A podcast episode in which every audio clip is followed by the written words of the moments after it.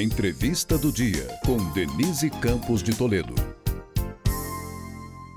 Vamos falar agora de condições climáticas do país, risco energético, novos investimentos. Eu converso com o Felipe Vasconcelos, que é sócio da Ecos Capital. Uh, Felipe, boa noite. Boa noite. Obrigado por me receber. Bom, nós vamos falar da, desse mercado aquecido e expansão, energia limpa, mas antes vamos começar pelos problemas. Né? um deles é a questão climática. Nós tivemos problemas sérios agora no norte, inclusive interrupção ah, do funcionamento da hidrelétrica de Santo Antônio. O Brasil depende muito ainda da energia gerada por hidrelétricas. E eu queria saber como é que você vê essa condição, como é que o país pode se preparar para evitar, inclusive, esses extremos, porque nós temos a falta de chuva no norte, né, pegando o Amazonas, que é uma coisa assim que até choca você vê os rios vazios lá, e excesso de chuvas no sul.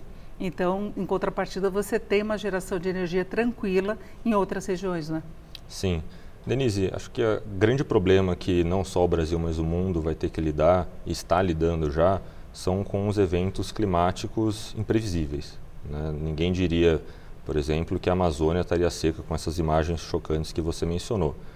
Para o Brasil se preparar, e ele precisa muito se preparar, ele precisa expandir a sua matriz energética e diversificar a sua matriz energética também. Até porque o custo de você ter uma interrupção de uma fonte renovável e limpa como a usina de Santo Antônio é muito caro, não só na conta de luz, uma vez que as termoelétricas que foram ativadas para compensar a usina que foi desativada custam 15 vezes mais para gerar a mesma quantidade de energia. E por outro lado, você não pode contar com o reservatório cheio em todo o país também.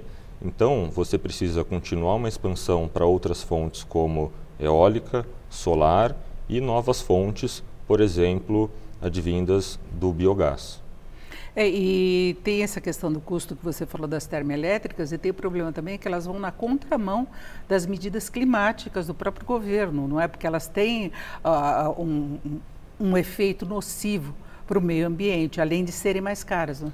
Perfeito. A termoelétrica é muito interessante quando você pensa no custo de segurança energética. Então é sempre interessante você ter termoelétricas que você possa utilizar, porque faça chuva, faça sol, vente ou não vente, dia e noite. É só fazendo, ter combustível que funciona. É só ter combustível que funciona. A questão é que nós podemos começar a utilizar outros combustíveis que o Brasil já gera, como eu dei o exemplo do biogás, e futuramente, quem sabe, o próprio hidrogênio verde. Para você ter uma ideia, é possível também, e tem sido instalado agora aos poucos no Brasil e no mundo, hidrelétricas reversíveis, ou seja, quando sobra energia, eu bombeio água de baixo para cima para manter o meu reservatório sempre cheio, porque o reservatório, ele no final do dia, atua como uma grande bateria para o nosso sistema. É, então você tem que se prevenir, inclusive com, essa, com esse período de escassez de chuvas. É uma vulnerabilidade das hidrelétricas que o Brasil já enfrenta há muito tempo. Já tivemos até apagões por conta disso. E eu queria falar antes eh, de mais um outro problema, que agora entra numa fase de, de discussões, que é Brasil e Paraguai em torno de Itaipu. Está previsto desde a, a criação de, de, Itaipu em 73 que haveria esse anexo C, que seria uma renegociação de alguns termos. A Paraguai e Brasil têm direito a metade da energia energia gerada por Itaipu, cada um deles, Paraguai usa muito menos, vende o Brasil. E aí que está o problema, que eles já estão falando em um aumento de 24% para o ano que vem. Faria muita diferença em termos de custo energético? Como é que você vê potencialmente o impacto? A vantagem ao lado, para o lado do Brasil é que a cada ano que passa, Itaipu fica menos representativa na nossa matriz. Ela já foi talvez próximo ali de 20% e hoje está girando em torno de 8% da energia que nós consumimos no país. Em relação ao que nós compramos do Paraguai, nós compramos 30% dos 50% que, que o Paraguai gera, né, tem direito. Ou seja, 80% da energia total de Itaipu é consumida pelo Brasil. E, obviamente, os, os paraguaios têm todo o direito de querer renegociar, mas o impacto para o Brasil, na minha visão, não será estrutural, porque essa energia que nós consumimos deles representa em torno de 2% da nossa matriz total, que naturalmente, se reajustado para cima, traz o impacto na inflação e na conta de luz, mas deve ser um impacto limitado justamente pelo constante esforço de diversificação da nossa matriz. Perfeito. Agora vamos falar da Ecos Capital, que pretende entrar nesse mercado com um fundo de um bilhão de reais, isso dá 2,8 gigawatts de energia eólica e solar. Então vocês já partem para investimento em energia limpa, inclusive captação de recursos no exterior. Correto. Esse é um mercado que eu e os meus sócios trabalhamos já há muito tempo. É, tivemos muito próximos de uma série de empresas que se tornaram referência no setor aqui no país e é uma tendência inevitável. Né? Nós na Ecos gostamos de buscar identificar quais são os fatores que, e as condições econômicas e sociais que vão acontecer, sim ou com certeza, nós costumamos brincar, e energia renovável é uma delas. Então, o nosso propósito é criar uma empresa que realmente nasça 100% renovável, que utilize o, todo o potencial energético que o Brasil tem, seja em vento, seja em sol, principalmente, capacidade para gerar energias, é, energia solar.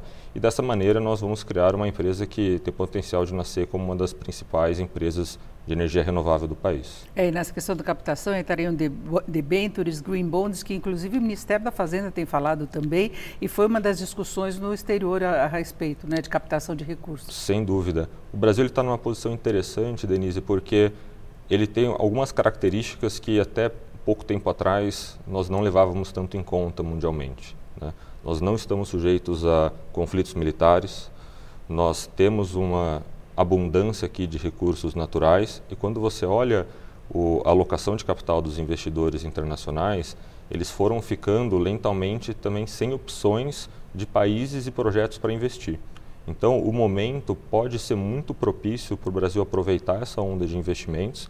Nós temos tido conversas muito produtivas nesse sentido e trazer um capital consciente e preocupado com o desenvolvimento é, de um mundo mais verde e carbono neutro. É, inclusive haverá uma demanda maior porque o Brasil tem essa preocupação de substituição de energia, da, da, matriz energética mesmo, por energia limpa, é um compromisso climático.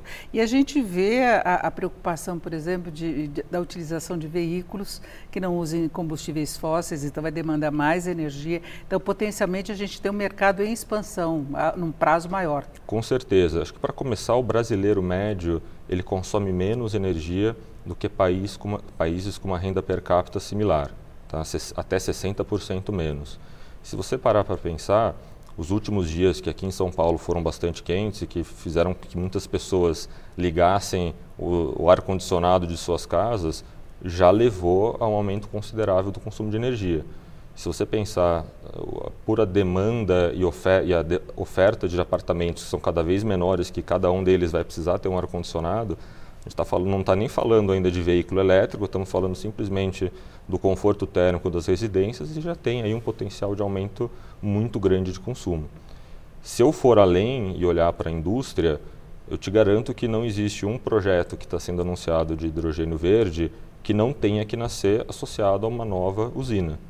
O Brasil ele tem um potencial muito grande de se destacar no, em relação a investimentos sustentáveis no mundo, mas para isso ele precisa ter energia renovável.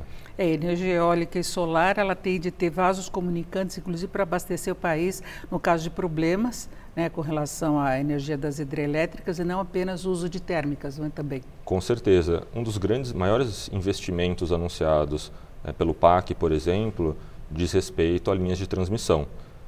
O Talvez a região que tem maior potencial para o desenvolvimento de novas usinas é o Nordeste, mas ele está longe de ser um dos maiores consumidores. Então, você ter uma rede de linhas de transmissão conectando o Brasil inteiro e principalmente conectando a região Sudeste e Sul é fundamental para que nós tenhamos uma rede e um sistema elétrico bastante saudável. Felipe, nós já estamos encerrando, mas no caso da Ecos, esses investimentos através do fundo vai ser em que áreas especificamente de energia, de geração de energia? Nós vamos desenvolver plantas solares e eólicas, vamos gerar energia e vender essa energia principalmente para grandes indústrias e grandes consumidores. Aí seria mercado livre de energia. Correto, mercado livre de energia. É que muita gente não entende bem, mas existe esse mercado e as, as empresas têm acesso e têm essa opção de uma energia limpa, não é? Correto. Até é importante porque todas as empresas que assumem compromissos sustentáveis, eles, elas precisam consumir energia renovável. Então, elas vão cada vez mais identificar e selecionar as empresas e as usinas de quem elas querem comprar energia para cumprir as suas próprias metas de carbono neutro. É exatamente com o apoio do governo que tem hoje essa grande preocupação climática e metas a serem atingidas e está muito longe disso, né? É. Temos uma matriz limpa, mas dá para melhorar bastante ainda. É isso, eu agradeço muito a participação do Felipe Vasconcelos, que é sócio da Ecos Capital. Felipe, mais uma vez, muito obrigada. Essa foi a entrevista do dia para o podcast do Jornal da Gazeta.